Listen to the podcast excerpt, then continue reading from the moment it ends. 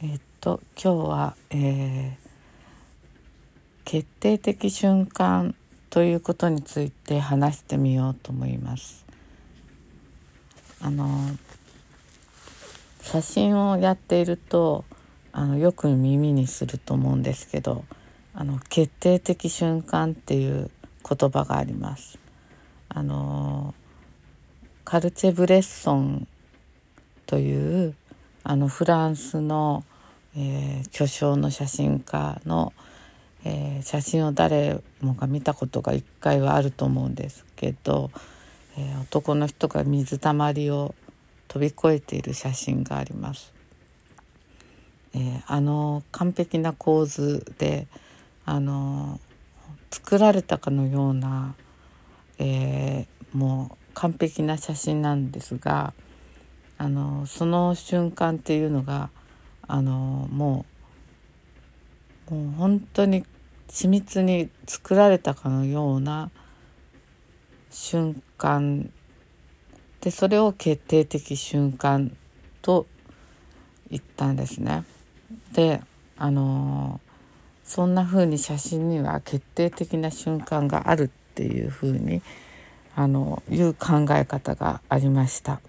でその後であのいろんな考えの写真家が出てきました別にいつ撮っても同じっていうあのそういう決定的っていう決定的な絶対的な瞬間なんてないっていう考え方を取る人もあのいます。でえっ、ー、と写真を撮っている時に、えーと、私もなんかこうあの普通の写真を撮普通の目の前を撮っているんだけどあの普通と違いますよねって言われることがよくあるんですがあのその決定的瞬間っていうことに対しても、え、自分なりのまあ考えというか規則というかそういうものがあってえっと、それが多分あの普通にとあの撮っている写真とは、えっと、違く見える原因の一つかなと今思ってるんですね。で、えっと、例えば写真っていうのはあの誰でもいつでもあのシャッターを押せば撮れるっていうことなので、えっと、いつ撮るかどんな時に撮るかっていうえー、ことがすごいあのまあ写真家にとっては重要なことになっていきます。であのどんな時に撮るかなんですけど、えー、私の場合は、えー、撮ってる時にこうやっぱりこう新鮮な気持ちで撮れるっていうことが一番大切で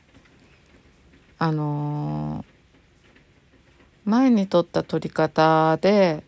あの、うまく撮れた撮り方があってそれを、えー、と使えばうまく撮れるのは分かってるんですけど、えーと、それだと気持ちが新鮮に撮れないわけなんです。で、えっと、そこの差に何が違うかって何がそこが違うのかっていうのがあのもう本当にこうそこが微妙なんですけどでもなぜだかあの人に伝わるんですねその私が撮った時にこう発見する気持ちで撮る時とあの前のやり方で普通に綺麗だなと思ってこうやればこういうふうに撮れるだろうと思って撮った時の写真の違いっていうのはもう不思議と人に伝わるんですよね。だからこうあのわあいいのが撮れたなって自分なりに思えた時。でそういう時にあのインスタグラムに出すんですけどそういう瞬間がやっぱり私も一番嬉しいしでそれがこうまあ今の時代の良さなんですけどインスタグラムでえっと、世界中に発信してそのあのいろんな国の人たちがわーってこうそそのこう気持ちが伝わった時っていうのがすごい嬉しいわけなんです。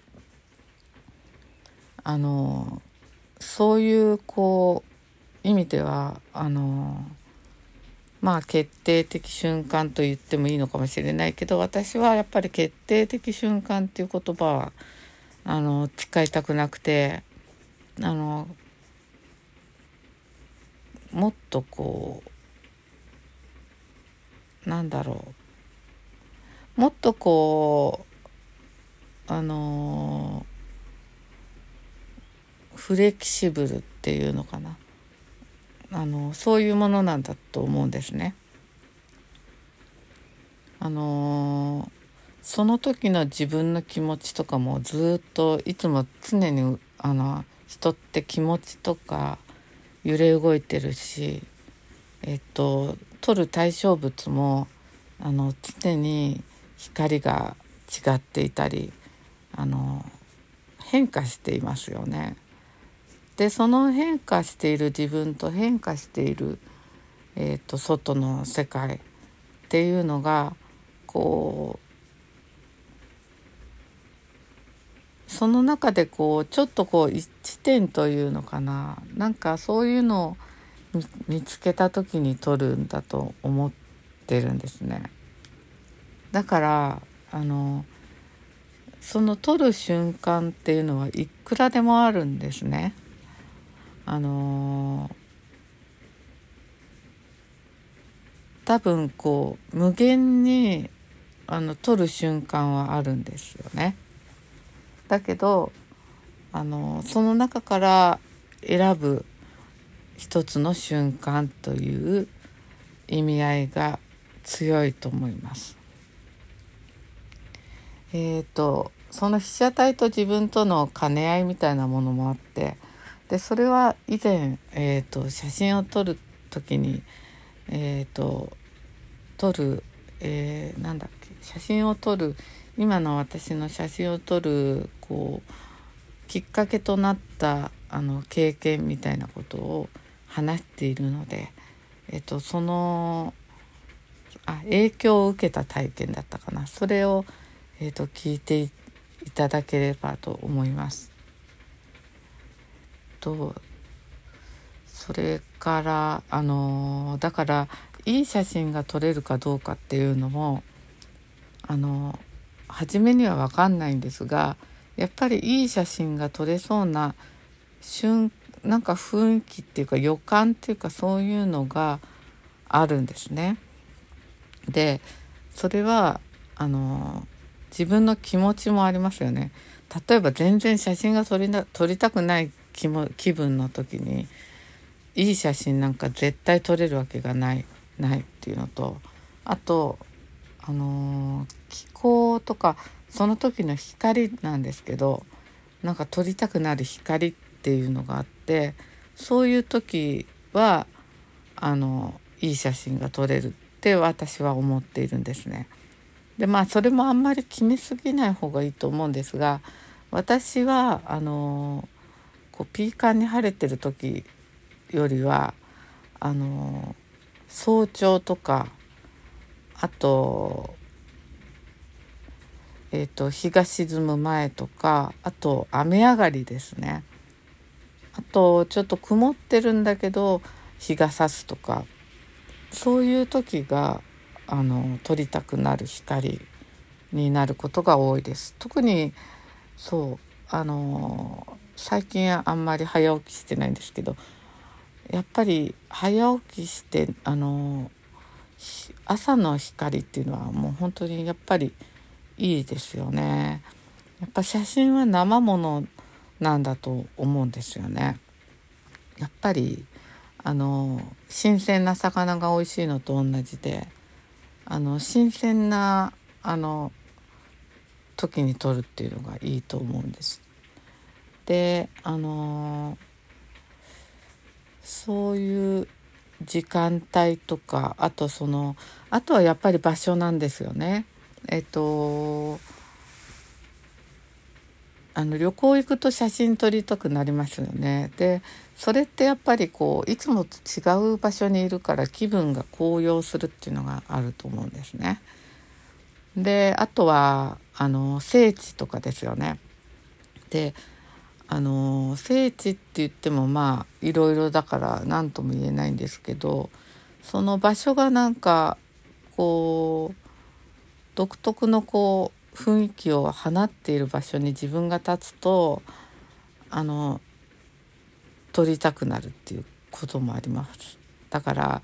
場所が影響しているってこともすごい強いと思うんですね。でもあの自分が普段あの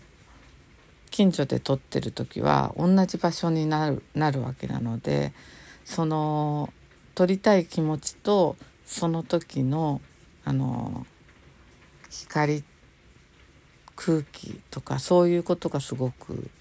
大きな要因になってきます。例えばあの明治神宮とか私は大好きなんですけど